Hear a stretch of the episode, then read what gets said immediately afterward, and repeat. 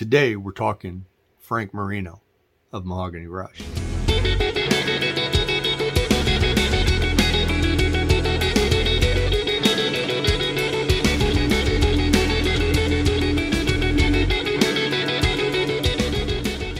Now, there's a handful of people, guitar players that is, that have been the main influences of my own playing and in my own life.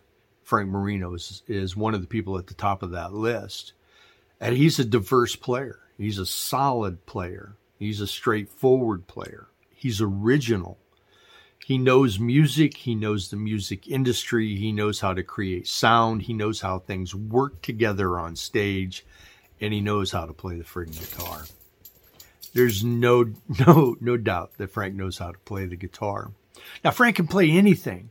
Sure, a lot of great players out there are diverse and can do a lot of different things. But when you see Frank go from that straight, you know, hard rocking stuff that he does to a bebop jazz or into, you know, a really swingy, you know, jazz thing or even into something really like a subtle blues uh, progression in that. It's it's always amazing when he scats like this.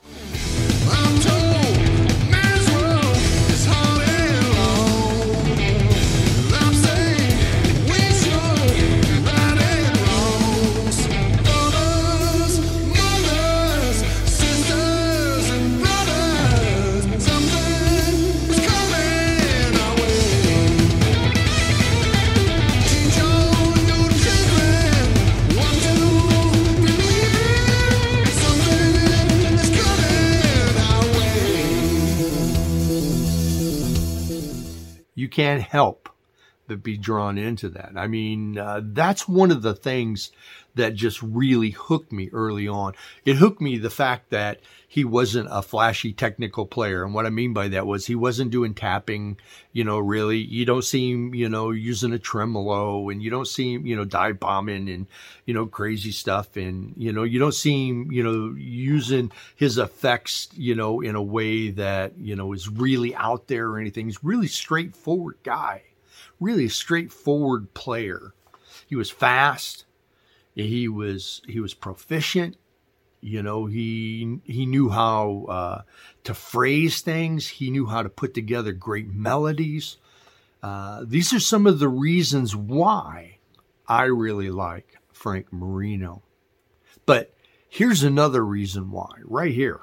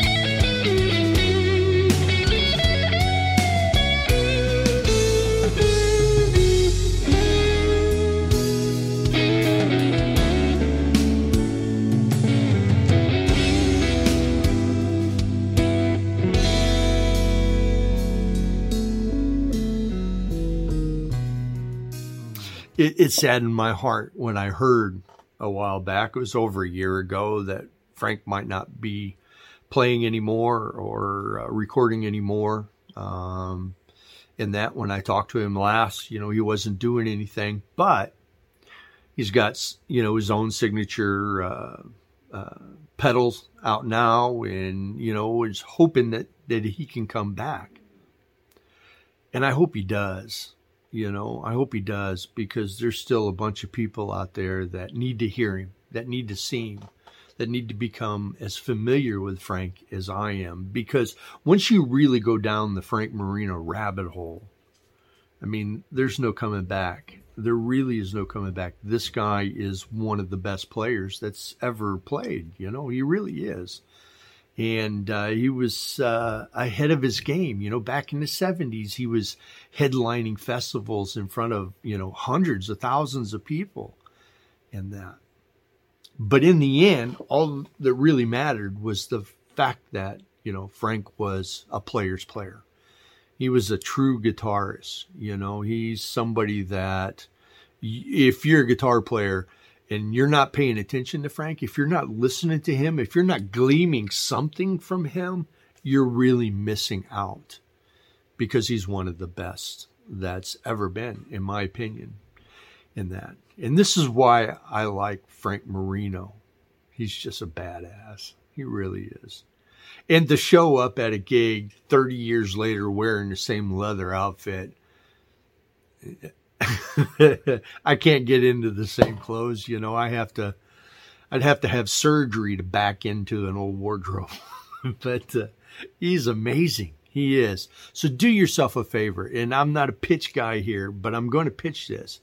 You know, the, the live footage that you're seeing here is available on DVD. Do yourself a favor. Go to Frank Marino's website and get it because it's an amazing concert. I mean, just a great concert. The music is intense, the guitar playing is unforgiving, and it is one of the best shows that you will see from a guitar perspective. Now, there's a reason why guys like Pat Travers and Joe Bonamassa and Johnny Winter and guys like that idolized Frank Marino. The same reason I do. So do yourself a favor. Hang with Frank.